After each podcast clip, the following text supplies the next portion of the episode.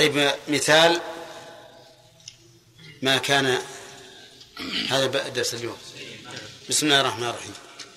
قال ومثال ما كان مقطوعا فيه بنفي الفارق بين الأصل والفرع قياس تحريم إتلاف مال اليتيم باللبس على تحريم إتلافه بالأكل. رجل ولي على يتيم. على مال يتيم قد قال الله وقد توعد الله الذين يأكلون أموال اليتامى ظلما. فقال إن الذين يأكلون أموال اليتامى ظلما إنما يأكلون ببطونهم نارا وسيصلون سعيرا. لكن هذا الرجل قال لن آكل منه. لكن أشتري ثياب الصيف والشتاء منه. وآكل من مالي هل يجوز هذا؟ لا يجوز فإذا قال إن الله توعد الآكلين قلنا نحن نجزم ونقطع بأنه لا فرق بين إتلافه بالأكل أو باللبس طيب إذا قال أنا لن آكل ولن ألبس لن آكل ولن ألبس لكن بشبه نار ها؟ هذا أشد. نعم. نقول لو لو أردت أن تشب النار في في في مالك أنت منعناك. فكيف بمال اليتيم؟ إذن هذا يقطع فيه بإيش؟ بنفي الفارق. لأنه لا يمكن لأي عاقل يتصور ما ما يقول أن يفرق بين اللبس وبين الأكل. طيب. قال والخفي ما ثبتت علته باستنباط ولم يقطع فيه بنفي الفارق بين الأصل والفرع. ما ثبتت علته بالاستنباط خرج ما ما ثبتت علته بنص أو إجماع.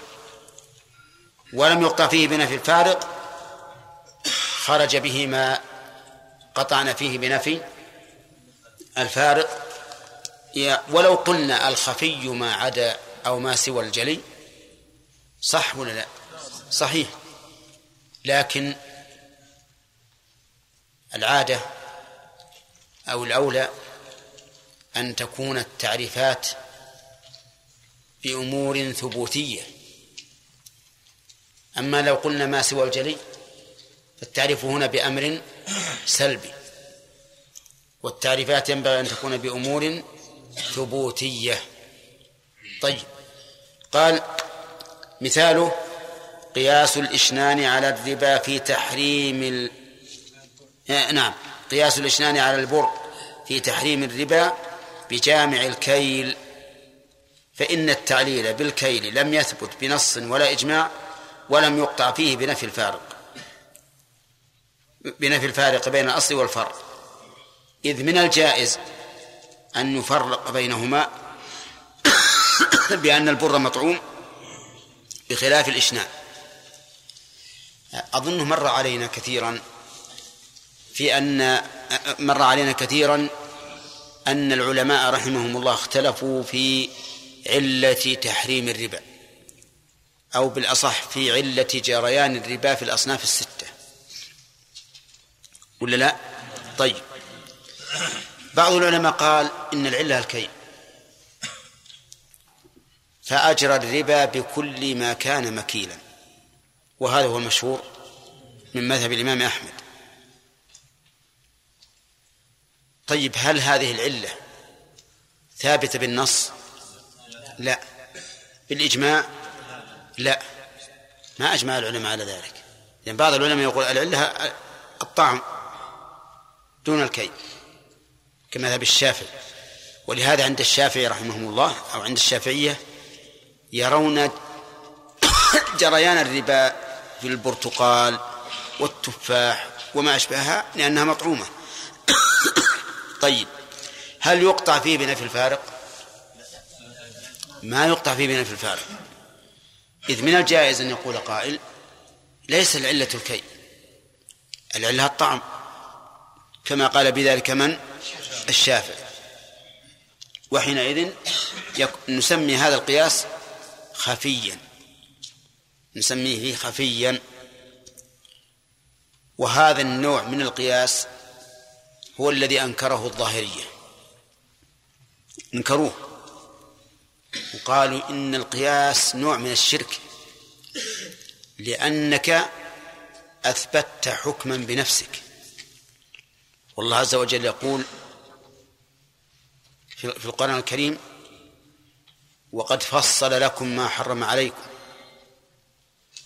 ونزلنا عليك الكتاب تبيانا لكل شيء.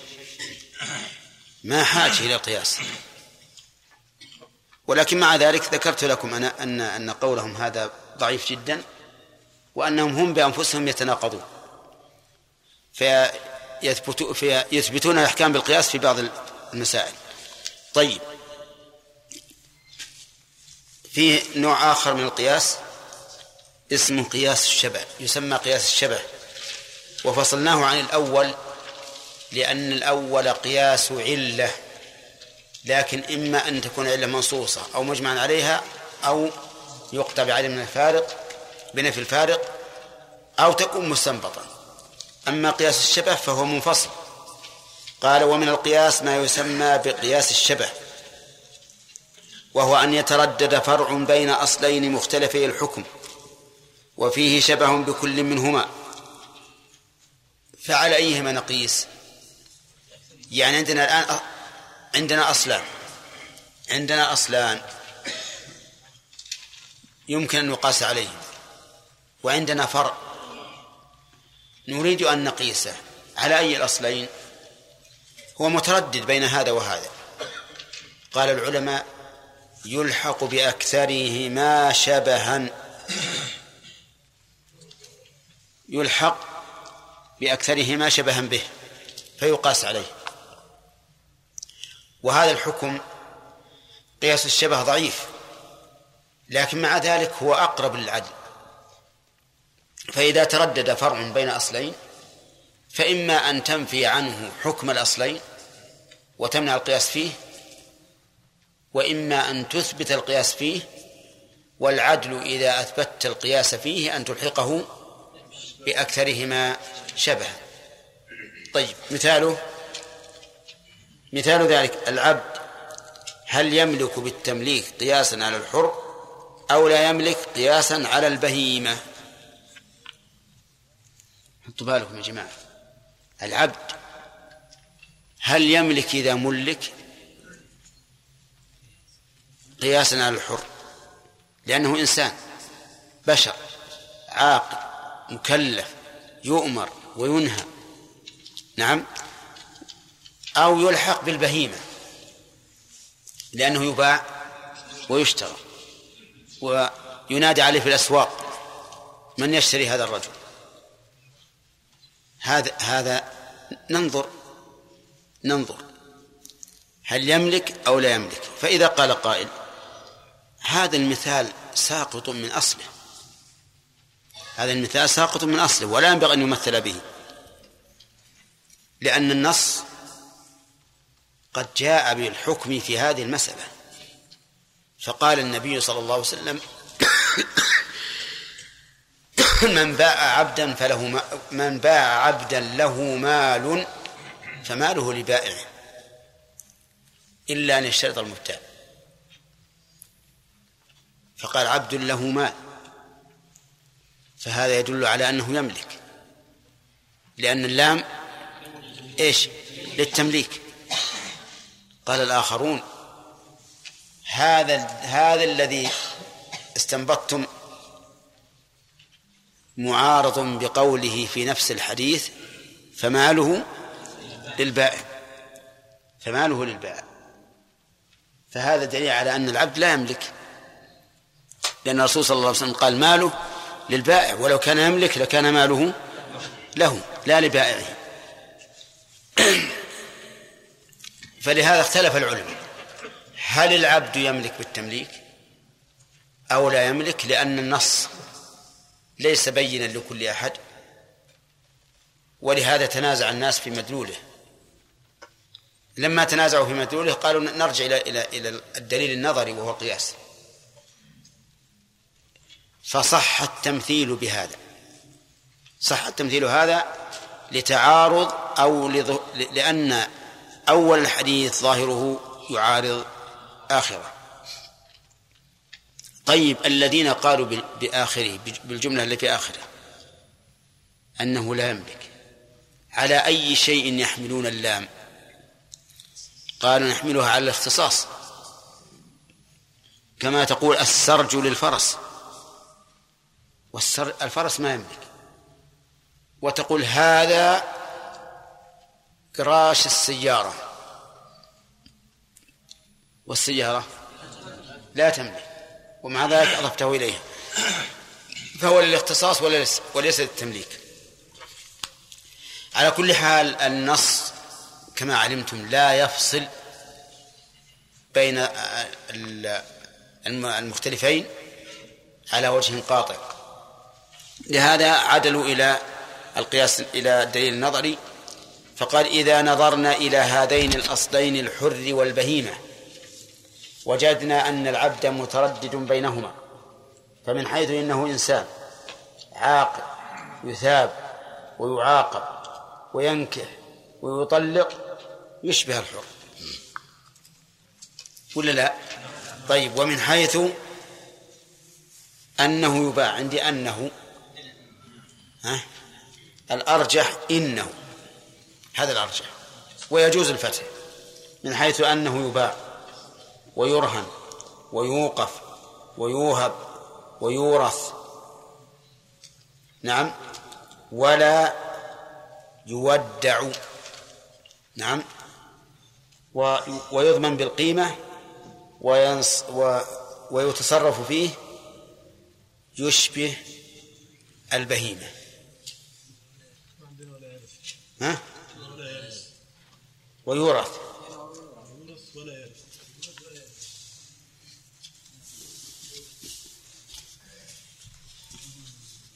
من حيث أنه يباع ويرهن ويوقف ويوهب ويورث ولا يرث هذا أحسن.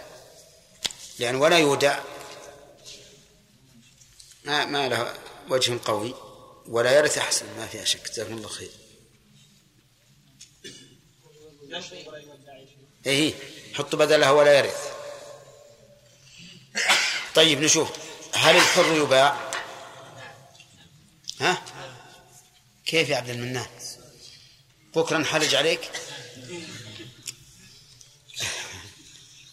من حيث إنه يباع التعجل في الجواب مو طيب. من حيث إنه يباع. الحر لا يباع. يرهن. والحر طيب يوقف. والحر لا يوقف. يوهب. والحر لا يوهب. يورث. ها؟ الحر الحر يورث. سبحان الله. لا يورث لا يورث.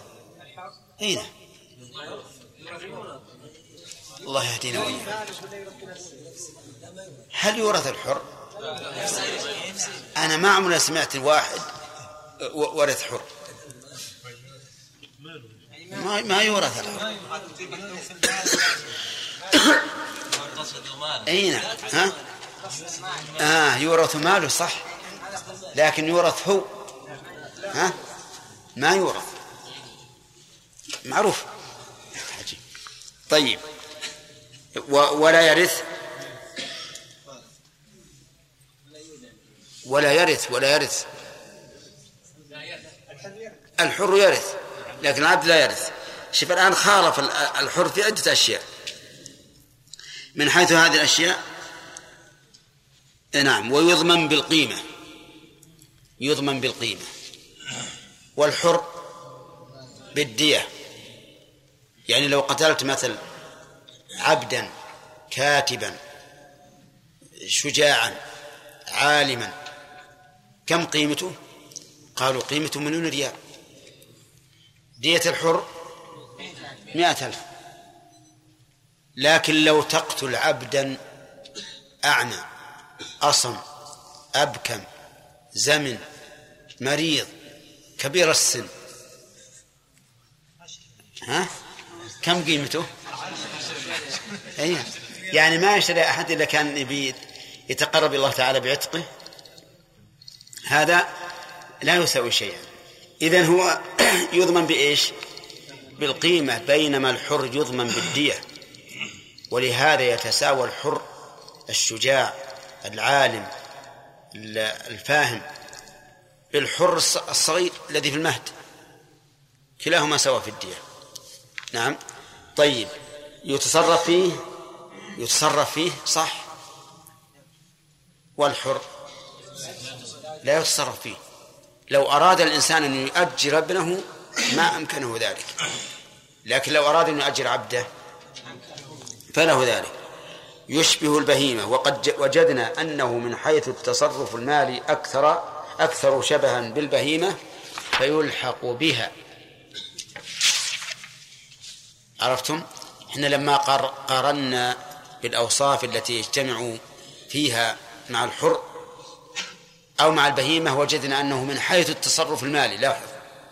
أما من حيث التكليفات العبادة فهو يشبه الحر لا شك.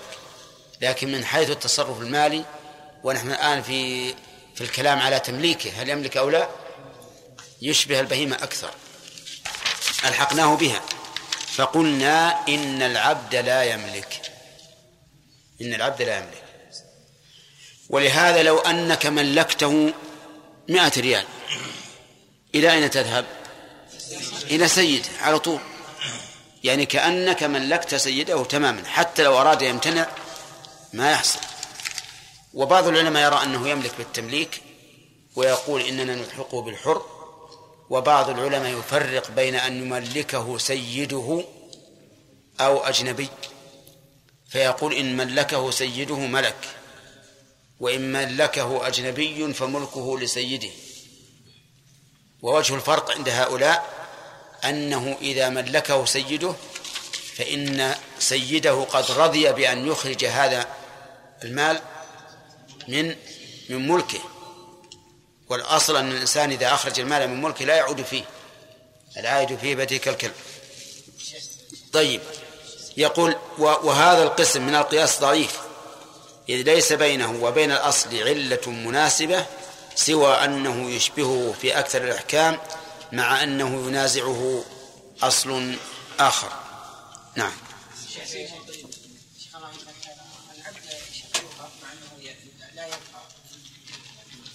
ما هو شرط يبقى؟ ما هنا شيء بالدنيا يبقى. قال المؤلف رحمه الله تعالى وحفظه قياس العكس ومن القياس ما يسمى بقياس العكس وهو إثبات نقيض حكم الأصل للفرع لوجود نقيض نقيض علة حكم الأصل فيه. ومثلوا لذاك بقوله صلى الله عليه وسلم وفي بضع أحدكم صدقة. قالوا يا رسول الله أيأتي أحدنا شهوته ويكون له فيها أجر؟ قال أرأيتم لو وضعها في حرام أكان عليه وزر فكذلك إذا وضعها في الحلال كان له أجر. فأثبت النبي صلى الله عليه وسلم النبي فأثبت النبي صلى الله عليه وسلم للفرع وهو الوطء الحلال نقيض حكم الأصل وهو الوطء الحرام لوجود نقيض علة الحكم الأصل فيه. لوجود نقيض علة حكم الأصل فيه. أثبت للفرع أجرا لأنه وطأ, وطأ حلالا. لأنه وطء حلال. كما أن في الأصل وزرا لأنه وطء حرام. بسم الله الرحمن الرحيم الحمد لله رب العالمين والصلاة والسلام على نبينا محمد وعلى آله وأصحابه أجمعين سبق لنا أن من أن, أن القياس الخفي الرحمن بن إبراهيم وما لم تثبت بنص ولا إجماع وإنما كانت مستنبطة استنباطا أو لم يجزم فيه بنبي أو ولا ولم ولم يجزم فيه بنفي الفارق بين الأصل والفرق ولم يقطع فيه بنفي الفارق بين أصل والفرق طيب. مثاله. نعم. قياس آه، بعضهم الإشنان الإشنان على البر بجامع الكيل في ثبوت الربا فيه بجامع جريان الربا. نعم. بجامع إيش؟ الكيل. الكيل. طيب. لماذا كان هذا خفيا؟ لأن علة الكيل لم تثبت بنص. نعم. ولا؟ ولم يلزم فيه بنفي الفارق بنص ولا إجماع؟ ولا ها. ولم يوقع فيه؟ طيب. أما كونها لم تثبت بنص؟ نعم. نعم. نعم لم تثبت في النص لكنها ثبتت ب... لم تثبت بنص؟ لأن الرسول ما نص عليه. ما قال لأنه مكي. طيب ولا إجماع لم يجمع العلماء على, على أن الاثنان كذلك لم يجمع العلماء عليه؟ على إيش؟ على أن الاثنان يعني على أن العلة فيها الكيد. على الع- الكي ولهذا اختلفوا في العلم. طيب. قياس الشبه يا غانم. ما هو هو قياس شيء بشبه يلحق فرعا في أصل لشبه فهو ضعيف قياس كقياس ما بعد ضربت المثال. أعطنا التعريف قبل. وقياس آه، شيء لشبه من الأشياء كل القياس فيه شبه. كل القياس فيه شبه. قياس العبد على الحر. ما هذا مثال. نعم. يدور فرق بين أصلين فيجتهد المجتهد في إلحاق باقربهما شبها إيه، أو بأكثرهم. اكثرهما شبها يتردد الفرع بين أصلين؟ كيف يخرج إيه، مختلف الحكم فيلحق بأكثرهما شبها. هات المثال يا غانم مثال العبد. هل يملك أو لا يملك؟ وهو يدور بين أصلين. الأصل الأول الحر والأصل الثاني البهيمة أي نعم طيب وبعدين بعدين نشوف نشوف أيهما أقرب أيهما أيهما أكثر شبها به؟ أكثر شبها به.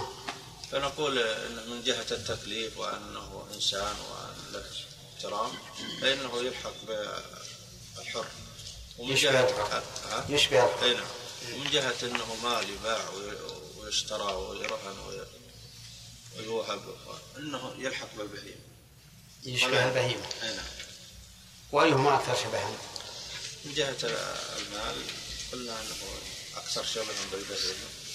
ولكن قلنا إذا فيلحق. يلحق بالبهيمة. ولا يملك إلا إذا ملكه سيده لا فيها خلاف. المهم ال- على هذه القاعدة قياس نقول لا يملك. طيب. ولا هو سيد طيب بسم الله الرحمن الرحيم. قال المؤلف رحمه الله تعالى قياس العكس. قياس العكس عكس الش... العكس القلب. يعني تقلب الشيء. ومنه سمي العكس للتصوير. كان الناس بالأول يسمون الصورة الفوتوغرافية يسمونها عكسا لأنها تعكس. لأنها تعكس فلهذا سمي عكسا. قياس العكس أن يثبت للفرع نقيض حكم الأصل. يعني عكس يثبت للفرع نقيض حكم الأصل. ولهذا قال ومن القياس ما يسمى بقياس العكس وهو إثبات نقيض حكم الأصل لإيش؟ للفرع. يعني أن يثبت للفرع أن يثبت للفرع نقيض حكم الأصل. فإذا كان فإذا كان الأصل حلالا صار الفرع حراما. وإذا كان الأصل حراما صار الفرع حلالا. لأنه إذا كان الأصل حلالا والفرع حلالا هذا قياس أصل. يعني ليس عكسا قياس اضطراد. لكن إذا كان يثبت للفرع نقيض حكم الأصل فهذا يسمى قياس العكس. قال السبب قال لوجود نقيض علة حكم الأصل فيه. يعني لأنه يوجد نقيض علة حكم الأصل. فإذا كان الموجود فيه نقيض علة حكم الأصل وجب أن يثبت له نقيض حكم الأصل. لأن الحكم يدور مع علته. هذا سماه العلماء بقياس العكس اتباعا للسنة الواردة عن نبينا صلى الله عليه وسلم. نعم. ولا هو هو ليس بمضطرد اضطرادا كاملا لكنه وردت به السنة فأثبتوه. ومثلوا له بقول النبي صلى الله عليه وسلم وفي بضع أحدكم صدقة. يعني الرجل إذا جامع زوجته فله بذلك صدقة. له بذلك صدقة. طيب. قالوا يا رسول الله أيأتي أحدنا شهوته ويكون له فيها أجر؟ يعني كيف الإنسان يأتي شهوته ويكون له أجر في ذلك؟ لأنه أتى شهوته بمقتضى الطبيعة.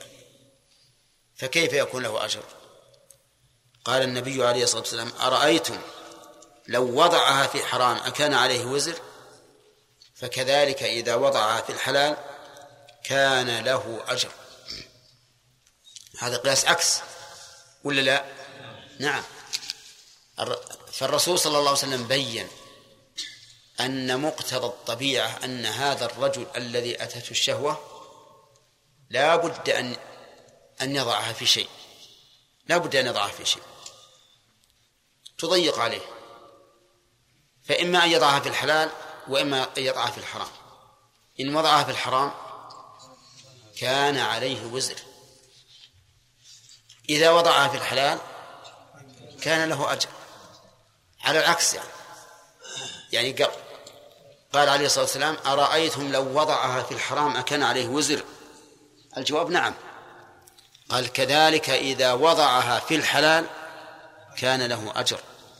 لأنه استغنى بهذا الحلال عن الحرام. والوسائل لها أحكام المقاصد. ويقاس على ذلك ما ما أشبهه. يقاس على هذا ما أشبهه. فمن أكل طعاما حلالا قلنا لك أجر. لأنك لو أكلت طعاما حراما كان عليك وزر فإذا أكلت الحلال كان لك أجر. وكذلك اللباس وغيره. كل مباح يستغني به الإنسان عن الحرام فله فيه أجر. لأنه إيش؟ لو وضع هذا الشيء الذي تتطلبه حاجته في حرام كان عليه وزر فكذلك إذا وضع في الحلال كان له أجر. طيب فإن قال قائل هذا الرجل إذا نوى بإتيان أهله. الكفاف عن الحرام. فثبوت الأجر له ظاهر. لأنه أراد درء المفاسد بالمصالح. لكن إذا أتى أهله لمجرد الشهوة. فهل نقول إن استغناءه بهذا عن الحرام وإن لم يقصده يكتب له الأجر؟ نقول هذا ظاهر الحديث. لأن الصحابة قالوا أيأتي أحدنا شهوته ولم يقل الرسول؟ نعم. له أجر إذا نوى بها الانكفاف عن الحرام. فقال أرأيتم لو وضعها في الحرام أكان عليه وزر؟ فكذلك إذا وضعها في الحلال كان له أجر. مع أن لقائل أن يقول إنه إذا لم ينوي إلا مجرد الشهوة فإنه لا يكتب له الأجر. لأن لأن قول الصحابة لأن قول الرسول صلى الله عليه وسلم أرأيتم لو وضعها في الحرام؟ يدل على أن هذا الرجل قد ألجأته الطبيعة إلى أن يضع هذه الشهوة في شيء. وأمامه الآن أمران حلال وحرام. وهنا إذا عدل عن الحرام إلى الحلال صار عنده نية. صار عنده نية. يعني لو قال قائل هكذا لكان هذا أجرى على القواعد. لقول النبي عليه الصلاة والسلام إنما الأعمال بالنيات وإنما لكل امرئ ما نوى. وهذا لم ينوي إلا مجرد الشهوة. لكن مع ذلك ما نجرؤ على هذا. يعني ما نجرؤ على أن نقول إنه لا بد من نية. بل نقول نطلق ما أطلقه الرسول عليه الصلاة والسلام. والحمد لله هذا من فضل الله. دع الإنسان يأتي أهله وهو لا يفكر إطلاقا بأن يضع هذه الشهوة في حرام. نقول لك أجر. لك أجر. بل إن مجرد تمتع الإنسان بالنعم التي أنعم الله بها عليه له فيه أجر. لماذا؟ لأن الله يحب ذلك. يحب من عبده أن يتنعم بنعمه التي أباحها له. فيكون الإنسان قد أتى شيئا محبوبا عند الله يثيبه الله عليه. وإذا كان الإنسان من بني آدم من الكرم وكان يرغب أن أن ينتفع الناس بكرمه فما بالك بأكرم الأكرمين عز وجل؟ هو يحب أن يأتي الناس كرمه ونعمه يحب أن تؤتى رخصه مثلا في العبادات. فيكون مجرد كون الإنسان يتمتع بنعم الله يثاب على ذلك. لا سيما إذا كان يستغني به عن الحرام مع سهولة الحرام عليه. نعم هذا المهم من هذا يسمى قياس العكس. وإجراء هذا القياس يقول انتبه لإجراء القياس. فأثبت النبي صلى الله عليه وسلم للفرع وهو الوطء الحلال نقيض حكم الأصل وهو الوطء الحرام. هذا الأصل. لوجود نقيض علة لوجود نقيض علة حكم الأصل فيه. ما علة حكم الأصل؟ أنه حرام. فيؤتم فيأتم عليه زنا. آه لوجود نقيض علة حكم الأصل فيه أثبت للفرع أجرا لأنه وطء حلال كما أن في الأصل وزرا لأنه وطء حرام. طيب. هذا هو آه، قياس العكس. وأظن معنا وقت الآن. إيه نعم. نعم؟ قياس الدلالة ما يخرج عنها عن هذه هذه الأقسام ما يخرج عنها. ها؟ هل أنت مثال غير إيه مثلنا. ما مثلنا. إنه غير حديث. مثلنا. قلنا الأكل اللباس السكن كل شيء من الحلال يندرج إلى الحرام يدخل. يمكن نمثل به. نعم. أحسن الله إليك. قياس العكس. أقول لاحظ أنه يعني يخالف قياس تعريف القياس يخالف تعريف القياس لغة واصطلاحا. نعم. تعريف القياس لغة المساواة وفي الاصطلاح تسوية فرع بأصل نعم. جمعة منه. وهذا إثبات نقيض حكم الأصل. أي نعم. أي نعم صحيح. كيف يسمى قياس؟ نعم قياس العكس. ما ما هو مو قياس مطلق. قياس العكس. يعني ما يعتبر من القياس إن هذا قياس صحيح. شو على استعمله؟ يعني ما يكون داخل في قصد لكن ما يكون في القياس عند الإطلاق. ما ليس كالقياس المطلق بل هو قياس عكس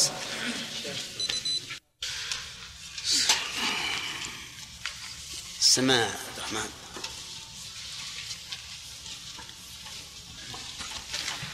تعارض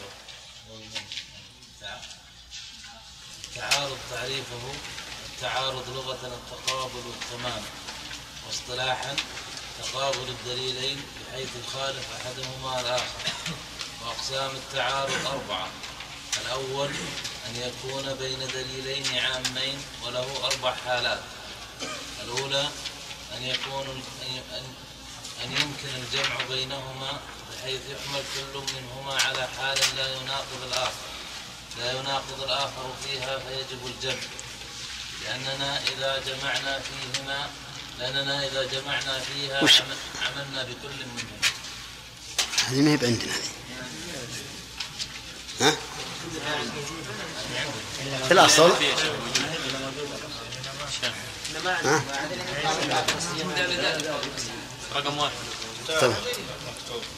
كتابة هذا معلقة يمكن من الشرح لا في الأصل خير إن شاء الله توكل. مثال ذلك قوله تعالى لنبيه صلى الله عليه وسلم وإنك لتهدي إلى صراط مستقيم. وقوله وقوله وقوله إنك لا تهدي من أحببت. والجمع بينه بينهم بينه بينه. والجمع بينهما إن الآية الأولى يراد بها هداية الدلالة. الدلالة إلى الحق وهذه ثابتة للرسول صلى الله عليه وسلم. والآية الثانية يراد بها هداية التوفيق للعمل. وهذه بيد الله تعالى لا يملكها الرسول صلى الله عليه وسلم ولا غيره. طيب. بسم الله الرحمن الرحيم. الحمد لله رب العالمين والصلاة والسلام على نبينا محمد وعلى آله وأصحابه أجمعين. سبق لنا الكلام على القياس والحقيقة أن باب القياس باب خطر لأنه يحصل فيه الخطأ كثيرا. بين أهل العلم. فتجد من الناس من يقيس مسألة على أخرى مع بيان أو مع ثبوت الفرق بينهم. وتجد بعض الناس أيضا ينكر القياس ولا يثبته إطلاقا وبعضهم يثبته في موضع وينفيه في موضع آخر. على كل حال القياس مهم وينبغي للإنسان أن يكرس جهوده فيه وقد سبق والحمد لله جملة صالحة منه. وهذا الباب الذي نحن فيه أيضا ليس أقل أهمية منه لأنه مهم جدا حيث إن الإنسان قد يظن أن في كتاب الله أو سنة رسوله صلى الله عليه وسلم ما يكون متعارضا متناقضا. مع أن الله يقول أفلا يتدبرون القرآن؟ ولو كان من عند غير الله لوجدوا فيه اختلافا كثيرا. فحث على التدبر وبين أنه بالتدبر لا يمكن أن يقع خلاف أبدا.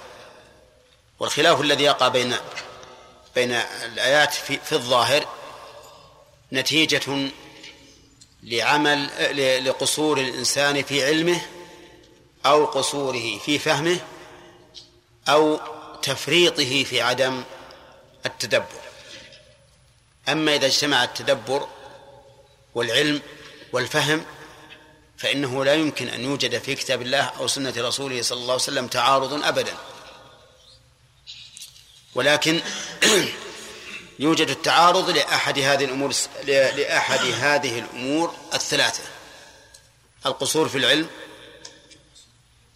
الثاني في الفهم والثالث التقصير في التدبر. نعم. يقول التعارض تعريفه التعارض لغة التقابل والتمانع. يعني بحيث يتقابل دليلين أو بحيث يتقابل دليلان. ويمنع أحدهما مدلول الآخر. يسمى هذا تعارض. لأن كل واحد منهما عرض للآخر بحيث لا يمكن أن ينفذ الآخر. أما في الاصطلاح فهو تقابل الدليلين بحيث يخالف أحدهما الآخر. الأول في اللغة واللغة في الغالب أعم من الاصطلاح. فمثلا لو لو جاءت سيارة من اليمين وأخرى تمشي قصدا ثم التقيا في آخر نقطة يسمى هذا تعارضا. لأن كل واحد الآن ستمنع الأخرى. كل واحدة منهما ستمنع الأخرى. في الاصطلاح تقابل الدليلين سواء كان من الكتاب أو من السنة أو من الإجماع أو من القياس. ولكن الغالب أن المراد بهما أي بالدليلين ما كان من الكتاب أو السنة بحيث يخالف أحدهما الآخر. مخالفة تامة ولا نوع مخالفة؟ المراد نوع مخالفة وإن لم تكن تامة. فإذا وجد بين الدليلين نوع من المخالفة أو من التخالف فهما متعارضان وله أربع حالات وأقسام التعارض أربعة. الأول أن يكون بين دليلين عامين. يكون التعارض بين دليلين عامين يعني كل واحد منهما عام. ويكون ظاهرهما التعارض. فهذا يقول له أربع حالات. الأولى أن يمكن الجمع بينهما بحيث يحمل كل منهما على حال لا يناقض الآخر. لا يناقض الآخر فيها فيجب الجمع. هذه هذه الحالة الأولى. إذا أمكن الجمع بينهما وجب. هذا هو الشريط العشرون. لأن الجمع بينهما يقتضي إعمال الدليلين جميعا. وتقديم أحدهما يقتضي إبطال الآخر. ومتى أمكن الجمع ومتى أمكن العمل بالدليل كان هو الواجب. لأن إسقاط الآخر وطرحه مع أنه من الأدلة هذا أمر ليس بالهين. وعلى هذا فنقول إذا أمكن الجمع بينهما وجب وجب الجمع. وهنا تختلف أفهام العلماء في الجمع.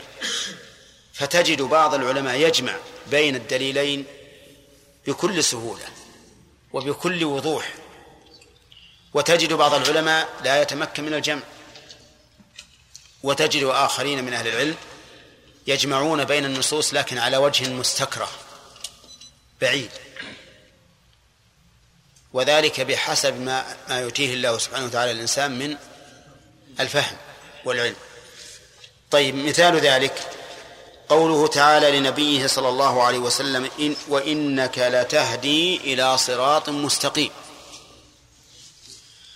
وإنك لتهدي إلى صراط مستقيم. أين العموم هنا؟ العموم محذوف. لا تهدي. ما هو عموم؟ فعل. الفعل ما فيه عموم. لكن العموم محذوف. لأن وإنك لتهدي الناس. مثلا إلى صراط مستقيم. وهذا عام. هذا عام. وقال تعالى إنك لا تهدي من أحببت. ومن لم تحب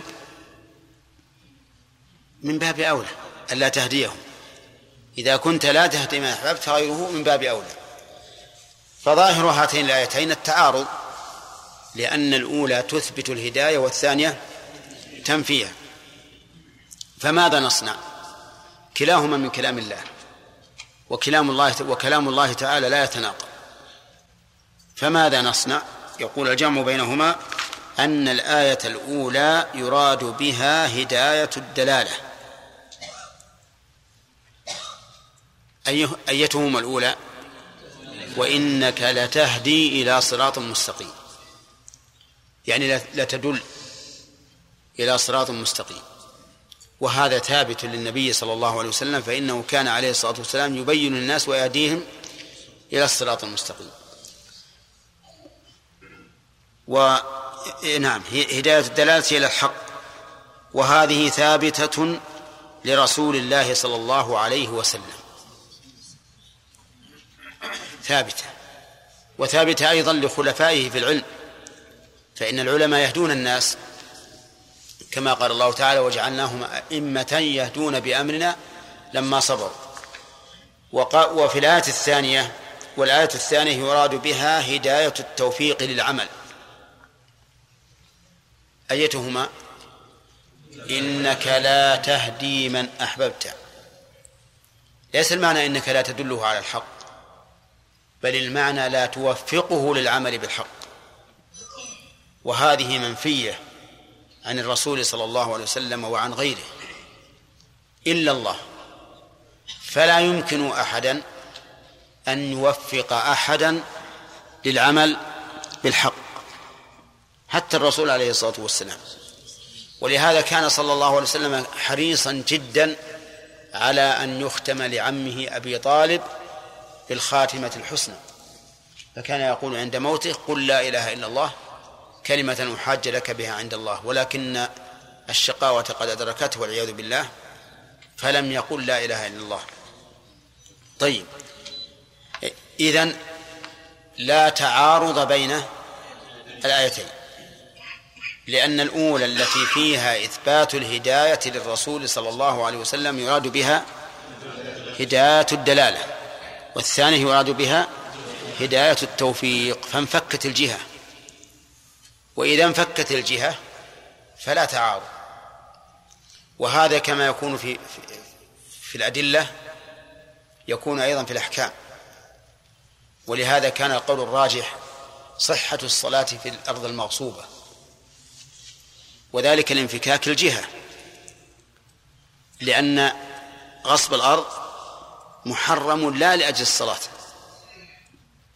ولكن من أجل الاستيلاء على حق الغير.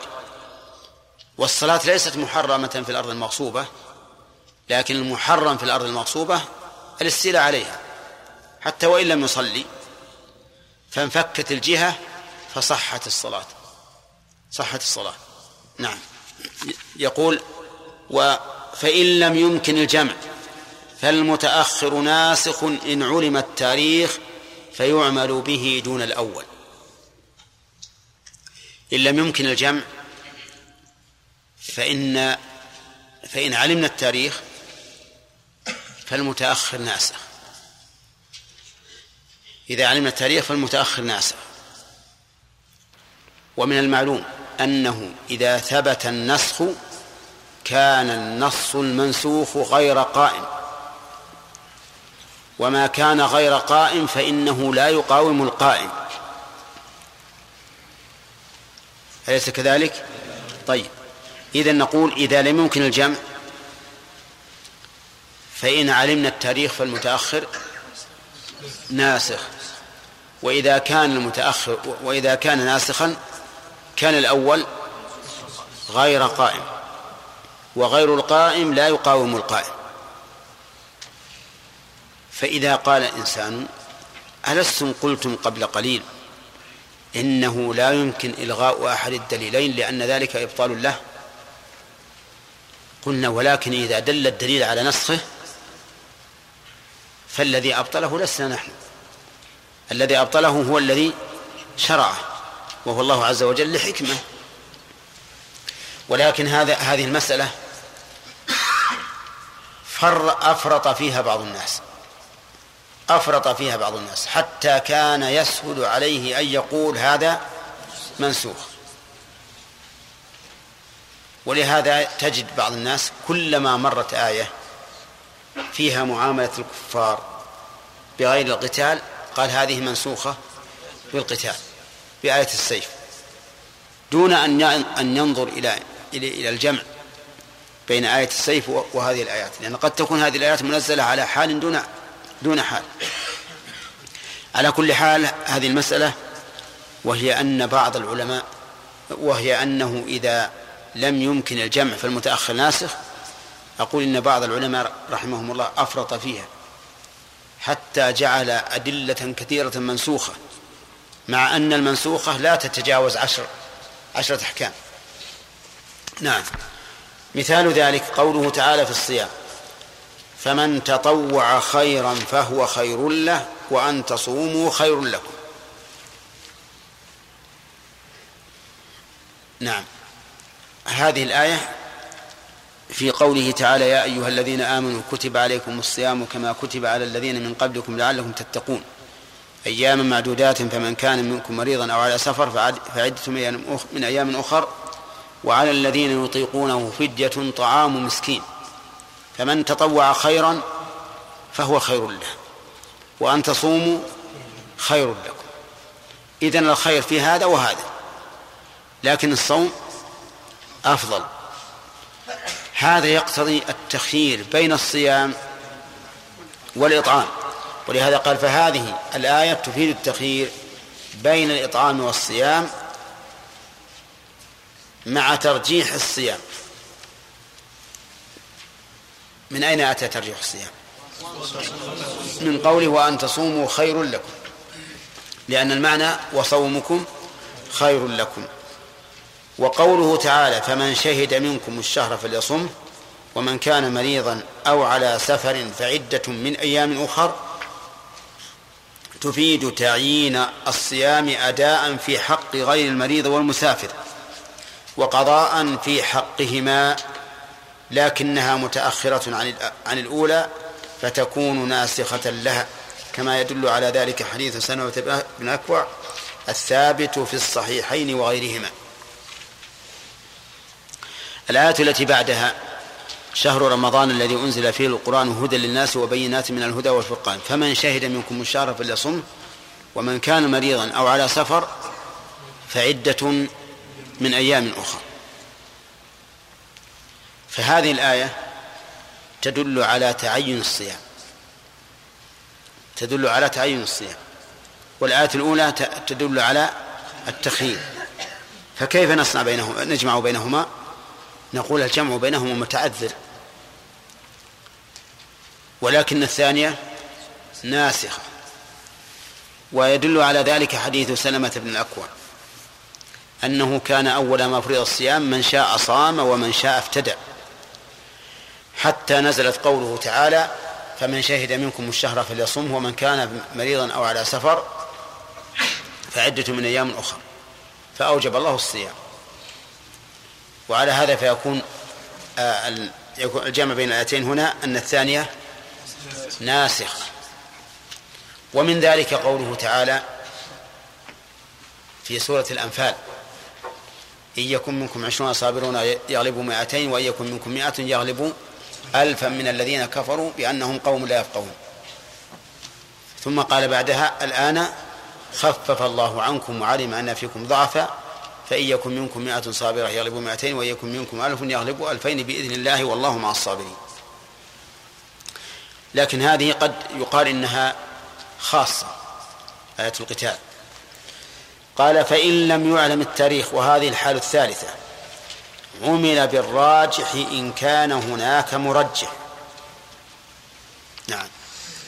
إن لم يمكن إن لم يعلم التاريخ فإنه يعمل بالراجح. إن كان هناك مرجح طيب مثاله. قوله صلى الله عليه وسلم من مس ذكره فليتوضأ. و وسئل صلى الله عليه وسلم عن الرجل يمس ذكره عليه الوضوء؟ قال لا إنما هو بضعة منك. فيرجح الأول لأنه أحوط ولأنه أكثر طرقا ولأن ومصححيه أكثر ولأنه ناقل عن الأصل ففيه زيادة علم. نعم. ومصحح هذه تعليل. طيب إذن عندنا حديثان. الحديث الأول من مس ذكره فليتوضأ. من مس هذا عام. وفليتوضأ اللام للأمر والأصل في الأمر الوجوب. والثاني أن الرسول صلى الله عليه وسلم سئل عن الرجل يمس ذكره عليه الوضوء؟ قال لا. يعني ليس عليه الوضوء. إنما هو بضعة منك. فهل يمكن الجمع؟ على حسب ما قال المؤلف هنا إنه لا يمكن الجمع. وإذا لم يمكن الجمع عملنا بالراجح. الراجح الأول مس ذكره فليتوضأ لوجوه ثلاثة. قال لأنه أحوط. كيف كان أحوط؟ لأنك لو توضأت من مس الذكر لم يقل أحد من الناس إنك أخطأت. ولو لم توضأ لقال بعض الناس إنك أخطأت وصلاتك غير صحيحة. فيكون أحوط. وما كان أحوط فهو أولى. لقول النبي صلى الله عليه وسلم من اتقى الشبهات فقد استبرأ لدينه وعرضه. وقوله دع ما يريبك إلى ما لا يريبك. ثانيا لأنه أكثر طرقا. ومعلوم أن تعدد الطرق تستلزم أن يكون أقوى من الآخر مما لم تتعدد طرقه. ثالثا مصححوه أكثر. ومصححوه أكثر. وإذا كان المصححون له أكثر كان ذلك دليلا على أنه أقوى. لكثرة المصححين. ولأنه ناقل عن الأصل. ففيه زيادة علم هذه أيضا من أسباب الترجيح. يرجح الناقل عن الأصل على غيره لأن معه زيادة علم. كيف ذلك؟ من مس ذكره فليتوضأ والحديث لا يجب عليك الوضوء إنما هو بضعة. الأصل وجوب الوضوء أو عدمه عدم الوجوب. فيكون الدال على الوجوب ناقلا عن الأصل والناقل عن الأصل معه زيادة علم لأن الأول مبق على الأصل كأنه لم يعلم بالنقل. مثال ذلك في الأمور المحسوسة قال جاءك رجل فقال قدم زيد. وجاءك آخر فقال لم يقدم. الثاني بان على على الأصل. الأصل عدم القدوم. والأول ناقل عن الأصل. إذا مع الأول زيادة علم والثاني لم يعلم الواقع. الثاني لم يعلم الواقع.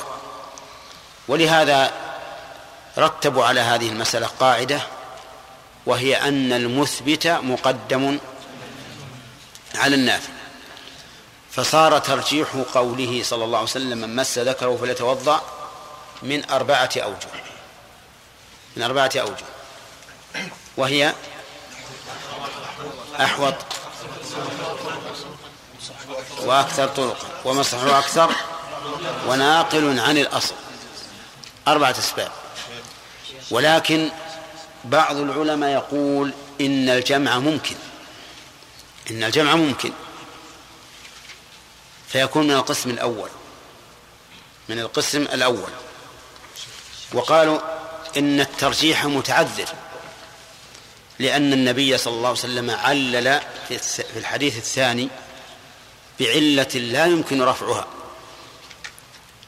وهي قوله إنما هو بضعة منك. هذه علة ما يمكن أن تزول. فإذا ثبت الحكم لعلة لا تزول لم يمكن رفعه لأنه يستلزم تكذيب هذه العلة مع أنها ثابتة وبضعة منه.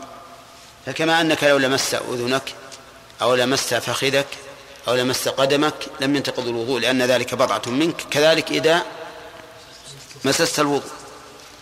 فما علل بعلة موجودة لا يمكن انتقالها فإنه لا يمكن أن ينسخ الحكم المعلق بهذه العلة. لأنه يلزم تكذيب تعليل الحكم بهذه العلة مع قيامها. وهذا شيء مستحيل. ولهذا قالوا إنه يجب الجمع.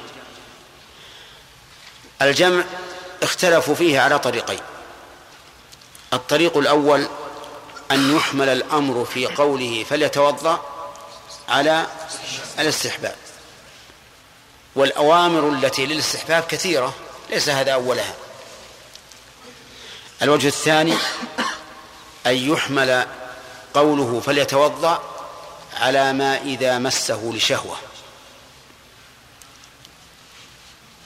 قالوا وهذا الحمل يومي إليه قوله إنما هو بضعة منك لأنك إذا مسست ذكرك على أنه بضعة منك كما تمس سائر الأعضاء يحصل شهوة ولا لا؟ ما يحصل شهوة. ما يحصل شهوة. وإذا مسسته لشهوة فارق بقية الأعضاء. صار مسك إياه لمعنى يختص به وهو معنى قد يكون مقتضيا للحدث. قد يحدث الإنسان مع الشهوة من حيث لا يشعر. فلما كان هذا مظنة الحدث صار حدثا. كما قلنا في النوم إنه مظنة الحدث فصار حدثا. وعلى هذا فنقول لا حاجة للترجيح أو لا يمكن الترجيح في هذين الحديثين. كذا؟ طيب امتناع الترجيح قلنا لأن الثانية منهما علل بعلة لا يمكن ارتفاعها. وإذا لم يمكن ارتفاع العلة لم يمكن ارتفاع الحكم. لأننا لو قلنا بارتفاع الحكم مع وجود العلة صار التعليل بها إيش؟ كذبا. وهذا غير صحيح. طيب. يبقى النظر يبقى القول بأن الجمع بينهما ممكن. والجمع على أحد وجهين. هما إما أن يحمل الأمر على الاستحباب أو على الوجوب فيما إذا كان لشهوة. نعم. ولذلك اختلف العلماء رحمهم الله في نقض الوضوء بمس الذكر. والأقرب أن الوضوء ليس بواجب ولكنه مستحب. إلا إذا كان لشهوة فإن الأقرب الوجوب. ومع ذلك لو أن أحدا مس ذكره لشهوة ثم صلى بدون وضوء لم لم نأمره بالإعادة لاحتمال أن يكون الأمر على الاستحباب مطلقا. نعم؟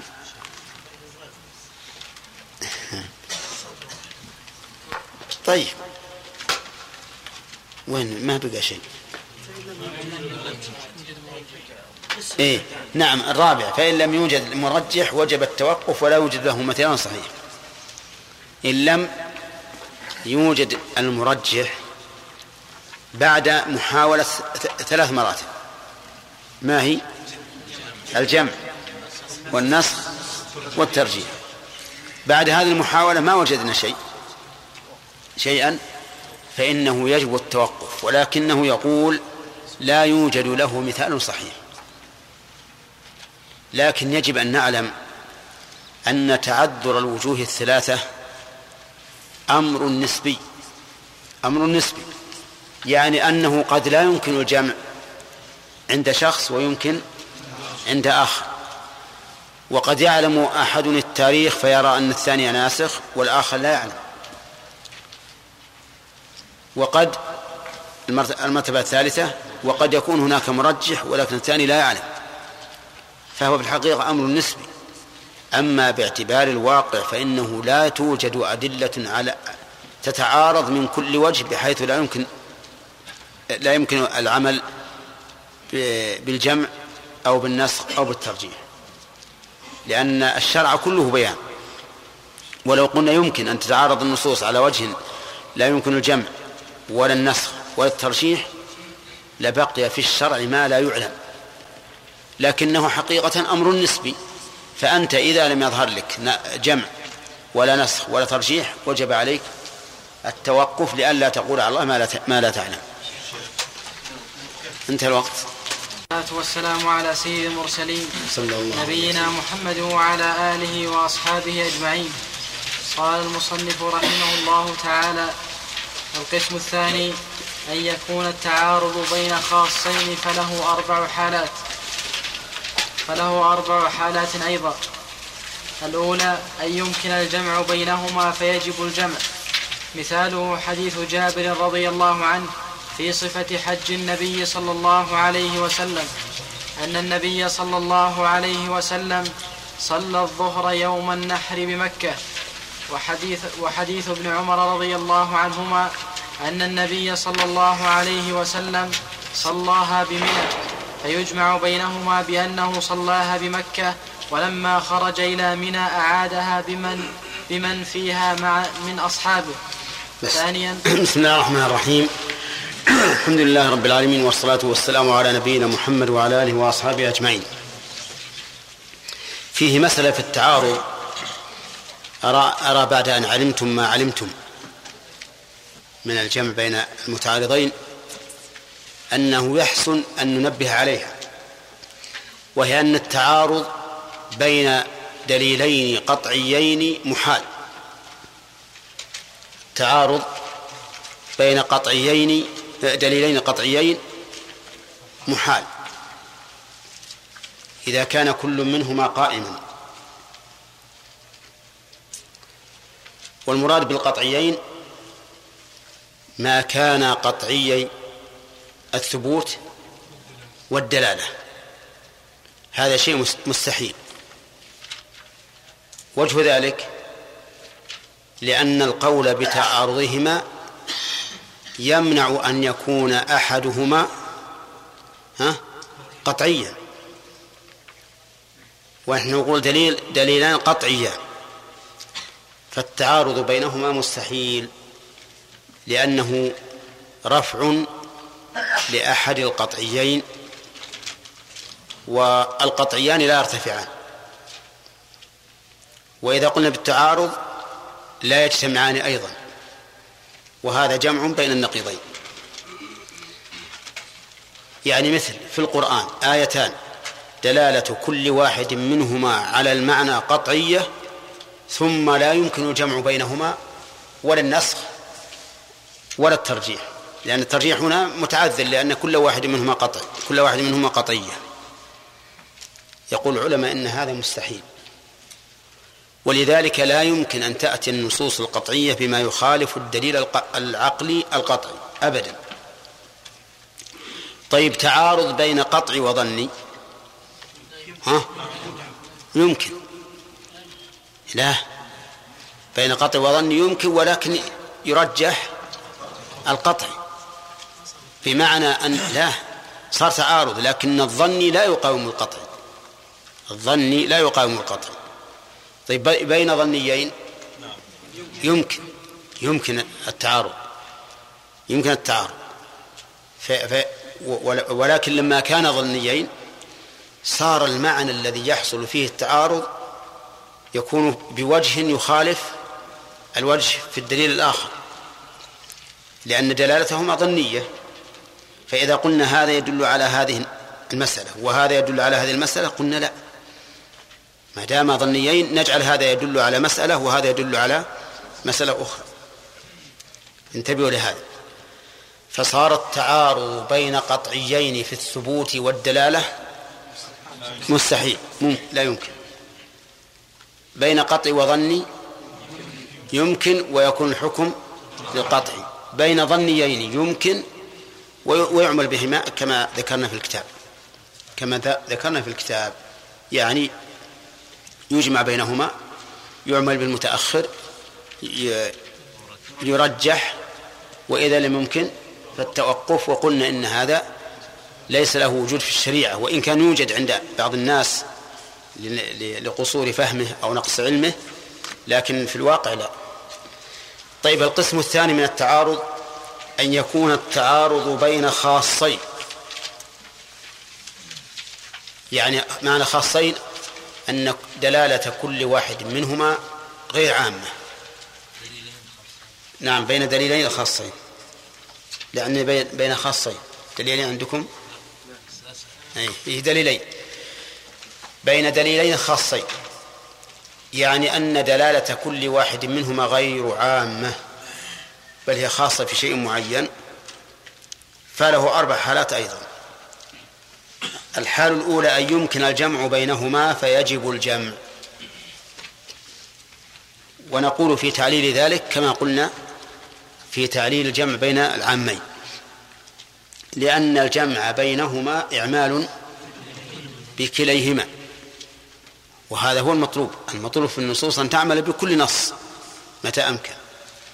فإذا وجدنا نصين خاصين متعارضين فإننا نسلك المرتبة الأولى وهي الجمع. مثاله حديث جابر رضي الله عنه في صفة حج النبي صلى الله عليه وسلم أن النبي صلى الله عليه وسلم صلى الظهر أن صلى الظهر يوم النحر بمكة. والحديث مشهور في صحيح مسلم وهو حديث مشتمل على عامة المناسك التي فعلها الرسول صلى الله عليه وسلم. وقد أدرك جابر رضي الله عنه هذه الحجة إدراكا تاما وساقها سياقا تاما لا تجده في حديث آخر. وحديث ابن عمر أن النبي صلى الله عليه وسلم صلاها بمنى وحديث ابن عمر متفق عليه. فهنا تعارض. والفعل واحد ولا لا؟ الفعل واحد. فأيهما نرجح؟ ذهب بعض العلماء إلى الترجيح. فقال يرجح حديث جابر لأنه متتبع لحج النبي صلى الله عليه وسلم ومدرك له تماما. ولم يفته عامة أفعاله فيكون أضبط من غيره يكون أضبط من غيره. ورجح بعضهم حديث ابن عمر لكونه متفقا عليه. اتفق على إخراجه البخاري ومسلم. وحديث جابر لم يروه لم يروه البخاري. وما اتفق عليه الشيخان أرجح مما انفرد به أحدهما. كما هو معلوم في علم المصطلح. عرفتم؟ طيب. ولكن الحقيقة أنه يمكن الجمع. ولا حاجة إلى الترجيح. أولا لأن هذه مسألة هذه المسألة مسألة فعلية. كون ابن عمر توهم أو جابر توهم بعيد. لأنهم يحكون فعلا فعله الرسول صلى الله عليه وسلم بأصحابه فالوهم فيها بعيد. فالتعارض واقع بكل بكل حال لكن يمكن الجمع. الجمع فنقول الجمع بينهما بأنه صلاها بمكة ولما خرج إلى منى أعادها بمن فيها من أصحابه. وهذا جمع متيسر. نقول إن النبي صلى الله صلى الله عليه وسلم لما حان وقت الظهر وهو في مكة صلاها. ورأى أنه لا بد من صلاتها لأن الوقت حان. والناس إذا خرج إلى منى قد يتفرقون في منازلهم. وصلاته إياها في في المسجد الحرام أفضل من صلاته إياها في في مكة في منى في منى. فصلى عليه الصلاة والسلام في المسجد الحرام لهذه الاعتبارات الثلاث المبادرة بها لدخول الوقت خشية تفرق أصحابه إذا خرجوا إلى منى في منازلهم ثالث فضيلة المكان. فيجتمع فيها فضيلة الزمان بتقديمها في أول وقت وفضيلة المكان. ولما خرج عليه الصلاة والسلام إلى إلى منى وجد بعض أصحابه لم يصلي. فصلى بهم لأنه الإمام عليه الصلاة والسلام. وكل واحد من أصحابه يحب أن يقتدي به. فصلى بهم فصارت له نافلة ولهم فريضة ولا غرابة في هذا.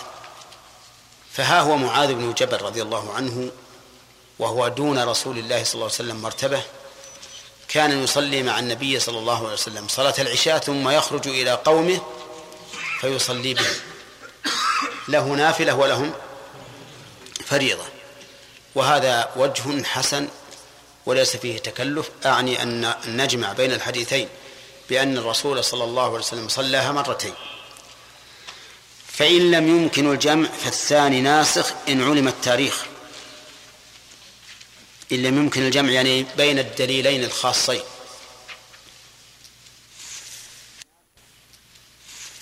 فالثاني ناسخ إن علم التاريخ. وإذا قلنا إن الثاني ناسخ بقي الأول لا منسوخا غير مقاوم. إذا قلنا أن الأول منسوخ لم يبقى له مقاومة إطلاقا. فبطل التعارض. فنقول إذا علم التاريخ فالثاني ناسخ ومثاله قوله تعالى يا أيها النبي إنا أحللنا لك أزواجك اللاتي آتيت أجورهن وما ملكت يمينك مما أفاء الله عليك وبنات عمك وبنات عماتك وبنات خالك وبنات خالاتك اللاتي هاجرن معك.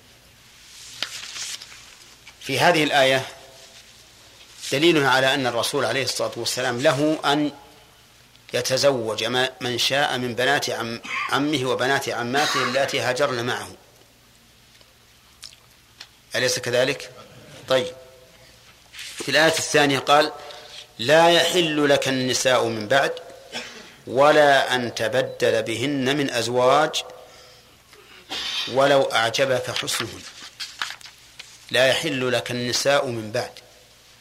يعني أن الله حرم على نبيه صلى الله عليه وسلم أن يتزوج بعد ذلك. ولو أعجبك حسنهن خلقا وخلقة. خلقا وخلقة. لا تتزوج بعد هذا. فإن بعض أهل العلم يقول هذه الآية ناسخة للأولى وأنها وقع وإنها وقعت بعد أن خير النبي صلى الله عليه وسلم نساءه. فاخترنا الله ورسوله. قال فلما اخترنا الله ورسوله شكر الله لهن هذا وقال لنبيه لا يحل لك النساء من بعد جزاء وفاقا فكأن فكما أنهن لم يخترن سوى رسول الله جعله الله لا يتزوج سواهن. لما اخترنه قيل اخترهن. لا تزوج غيرهن ولو أعجبك حسنهن. وهذا لا شك أنه معنى جيد ووجه لطيف. فعليه نقول إن الآية الثانية ناسخة للأولى. لكل الأولى ولا لجزء منها؟ لجزء منها. وهو قوله وبنات عمك وبنات عماتك اللاتي هاجرن معك. أما أولها أزواجك اللاتي آتيت أجورهن وما ملكت يمينك مما أفاء الله عليك فهي باقية. طيب إذا نسلك فيما إذا تعارض نصان دليلا خاصان ما سلكناه فيما إذا تعارض دليلان عامان طيب ثالثا فإن لم يم فإن لم يمكن النسخ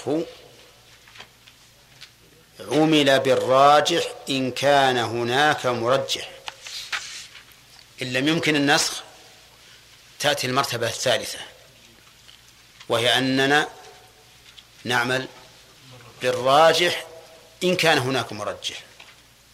مثاله حديث ميمونة أن النبي صلى الله عليه وسلم تزوجها وهو مح وهو حلال. وحديث ابن عباس أن النبي صلى الله عليه وسلم تزوجها وهو محرم. الأول من رواه رواه مسلم. والثاني رواه الجماعة أقوى إسنادا.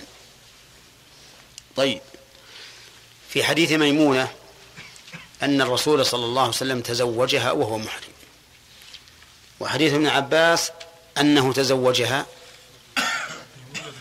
نعم تزوجها وحلال قصدي. أن النبي تزوجها وحلال. وحديث ابن عباس تزوجها وهو محرم. وكلا الحديثين صحيح. وكلاهما خاص ولا عام؟ خاص. القضية خاصة في النبي عليه الصلاة والسلام. فعل من أفعاله. فماذا نعمل؟ النسخ متعذر هنا. لأن القضية واحدة. فماذا نعمل؟ لا بد من الترجيح. قال فالراجح الأول ما هو؟ أن النبي صلى الله عليه وسلم تزوجها وهو حلال. وترجيحه؟ لأن ميمونة صاحبة القصة فهي أدرى بها. معلوم. ميمونة صاحبة القصة والعقد عليها فهي أدرى بها من ابن أختها. ابن عباس ابن أخت هي خالته لكن هي صاحبة القصة. ومعلوم أن صاحب القصة أدرى بها من غيره. ولهذا يقولون أهل مكة أدرى بشعابهم. أهل مكة هداية الله أدرى بشعابهم بشعابهم. الشعاب جمع الشعب طيب فصاحبة القصة لا شك أنها أدرى بها من غيرها. هذا هذا وجه. وجه آخر. نعم. وجه آخر ولأن حديثها مؤيد بحديث أبي رافع رضي الله عنه أن النبي صلى الله عليه وسلم تزوجها وهو حلال قال وكنت الرسول بينهما. هذا أيضا تأييد. أبو رافع يقول إن النبي صلى الله عليه وسلم تزوج ميمونة وهو حلال. وأنه كان الرسول بينهما إذن فتأيد حديث من؟ حديث ميمونة. طيب كيف نعمل بحديث ابن عباس؟ مع أنه في الصحيحين وغيرهما. نقول مسألة سهلة جدا. ابن عباس رضي الله عنهما لم يعلم أنه تزوجها إلا بعد أن أحرم النبي صلى الله عليه وسلم. فظن أنه لم يتزوجها إلا بعد عقد الإحرام. وهذا يقع كثيرا. فيكون اعتمد في نقل القضية على ما فهم على ما فهم. وإلا فإننا نعلم أن ابن عباس لن يتعمد الكذب. لكن هذا الذي فهمه من القصة وهذا يقع كثيرا حتى في في أحوالنا اليومية إذا سمعنا بشيء نظن أنه لم يقع قبل هذا.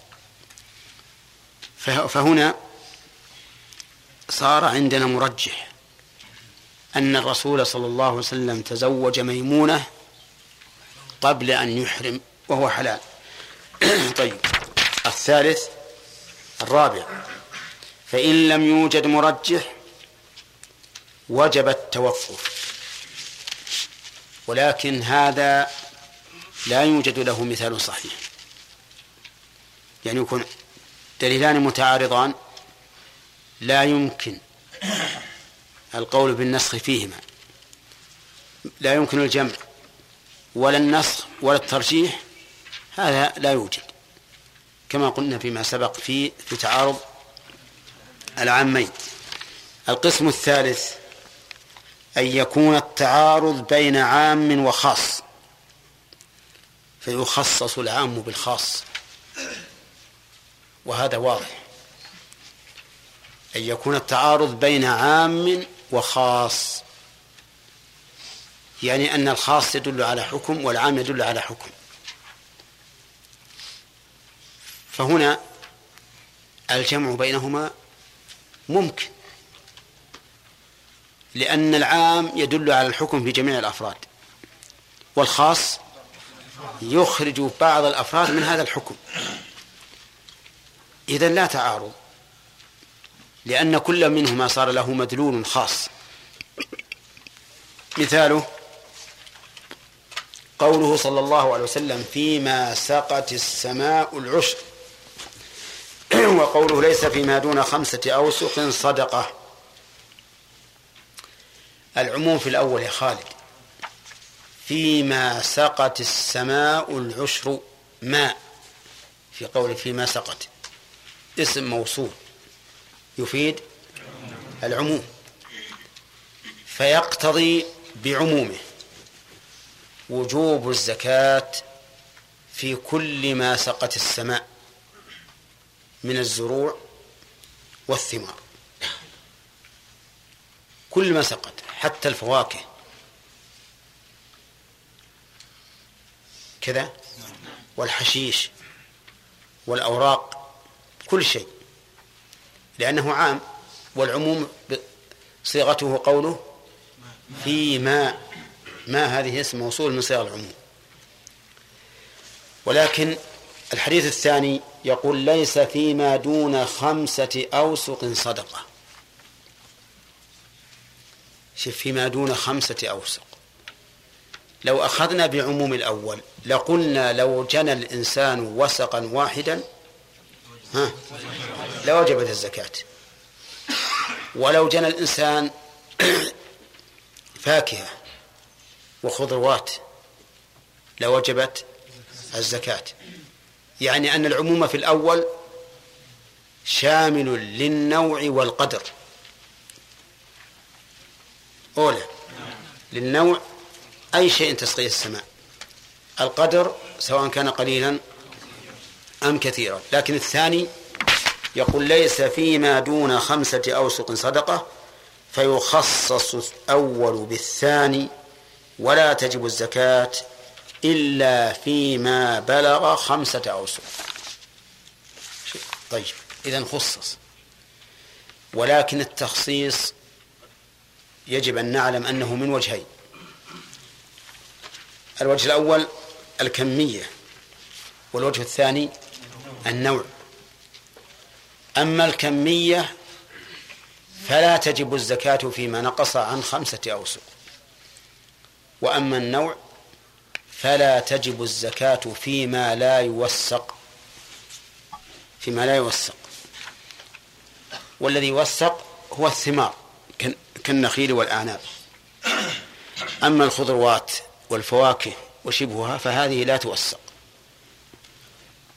فصار هنا دليل خاص وعام. نقول لا تعارض لإمكان الجمع. وذلك بتخصيص العام بالخاص.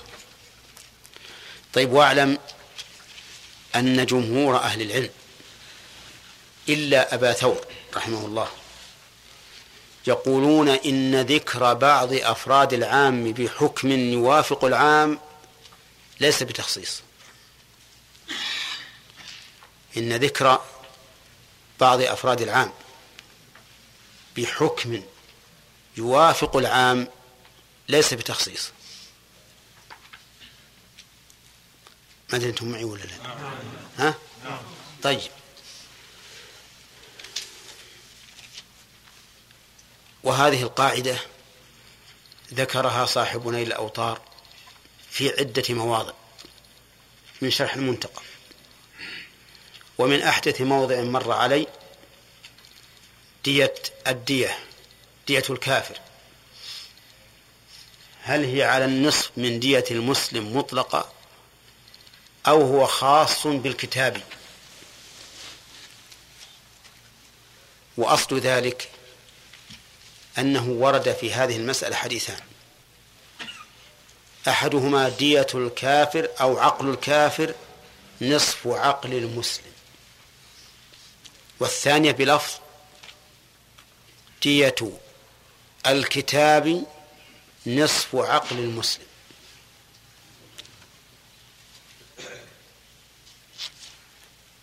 تنطبق على هالقاعدة؟ على هذه القاعدة؟ زين. أين العموم؟ دية الكافر. عامة تشمل الكتاب وغيره. دية الكتاب نصف عقل المسلم. هذا خاص بالكتاب لكنه لم يخرج من الحكم العام. داخل فيه. داخل فيه. واضح؟ ها؟ طيب. إذا نقول هذا لا يقتضي التخصيص. لأن الأول دية الكافر مشتمل على الثاني وزيادة والثاني لم يخالف الأول حتى نقول إنه أخرج بعض أفراد ما دل عليه الأول لم يخالف. عرفتم؟ طيب. وذكرها أيضا الشنقيطي في تفسيره وقال إن هذا قول الجمهور وذكرها صاحب سبل السلام. في الحديث الذي مر علينا في الحجر. من أدرك ماله بعينه عند رجل قد أفلس فهو أحق به. ومر وفي هذا أيضا الحديث ورد على وجه آخر. فالذي باعها أسوة الغرماء فظاهره التخصيص بالبيع. لكن هذا التخصيص لا ينافي العموم السابق. يعني لا لا يخالفه في الحكم بل يوافقه. فلا يكون ذلك دالا على التخصيص. ويدل على ذلك أيضا الواقع. لو قلت مثلا أكرم الطلبة أعطي كل واحد منهم كم؟ ها؟ كتابا. طيب. وقلت أكرم فلانا وهو من بين الطلبة أعطه كتابا. هل هذا تخصيص؟ لا. ليس بتخصيص. ولهذا في هذه الحال نعطي جميع الطلبة. نعطي جميع الطلبة. ما نقول والله يا جماعة الرجل قال بعد ما قال أكرم الطلبة قال أكرم فلانا منكم. أنتم ما نعطيكم. يقول سبحان الله ما خرج ما خرج عنا حتى تخصصه. لكن لو قلت أكرم الطلبة أعطي كل واحد منهم كتابا. ثم قلت لا تعطي فلانا كتابا وهو منهم. هذا تخصيص ولا لا؟ ليش؟ لأن هذا الحكم مخالف. لأن لأن هذا الحكم مخالف. هذه القاعدة مفيدة لطالب العلم كثيرا. يعني يستفيد منها في أشياء كثيرة. منها أن بعض الذين قالوا إن الزكاة لا تجب في الحلي استدلوا بقوله صلى الله عليه وسلم في الرقة ربع العشر. قالوا والرقة الفضة المضروبة. يرحمك الله. الفضة المضروبة. فمفهوم قوله في الرقة أنها لا تجب فيما عداها. عرفتم ولا لا؟ زين. الذين قالوا بوجوب الزكاة في الحلي أجابوا عن هذا بوجهين. الوجه الأول أن الفضة مطلقا تسمى رقة. وهذا جواب ابن حزم في المحلى. قال إن الزكاة واجبة في الحلي وداخلة في قوله في الرقة. ولا دليل على الإخراج. الوجه الثاني قالوا هب أن المراد بالرقة السكة. يعني الذهب المضروب ليكون نقدا أو الفضة المضروبة لتكون نقدا. لكن هذا لا لا يقتضي التخصيص. لماذا؟ لأنه ذكر لبعض أفراد العام بحكم يوافق يوافق العام. فلا يكون مخصصا. لا يكون مخصصا. ثم نقول أيضا لو تنزلنا وقلنا إنه مخصص فهل أنتم تقولون بوجوب الزكاة في التبر؟ ها؟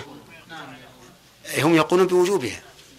نقول إذن تناقضتم لأن التبر لا يسمى ورقا أو رقة. فأنتم متناقضون. على كل حال أنا أتيت بهذا المثال مع الأمثلة التي ذكرنا من أجل أن تتقرر هذه القاعدة وهي أن الخاص إذا كان حكمه موافقا للعام ها فإن هذا لا يسمى تخصيصا. كما قاله جمهور أهل العلم, وذكر صاحب سبل السلام أنه لم ينفرد عن أهل العلم إلا أبو ثور. رحمه الله. ولكن القول بلا شك مع الجمهور كما ذكر سمعتم في المثال. طيب نقف على القسم الرابع. نعم. حسين. تقسيم الأدلة إلى نعم. نعم. ها؟ الدليل عليه الواقع. الدليل عليه الواقع. ولكن يجب أن تعلم أن القطع والظن قد يكون حقيقة وقد يكون نسبيا. قد يكون حقيقة ما في إشكال يعني. وقد يكون نسبيا فإن بعض العلماء يظهر له من دلالة النص على الحكم أن الدلالة قطعية لما عنده من العلم والإيمان والفهم للنصوص. وبعض الناس يقول ظنية ولهذا تجد فتاوى العلماء الآن واحد يفتيك ويقول هذا حرام.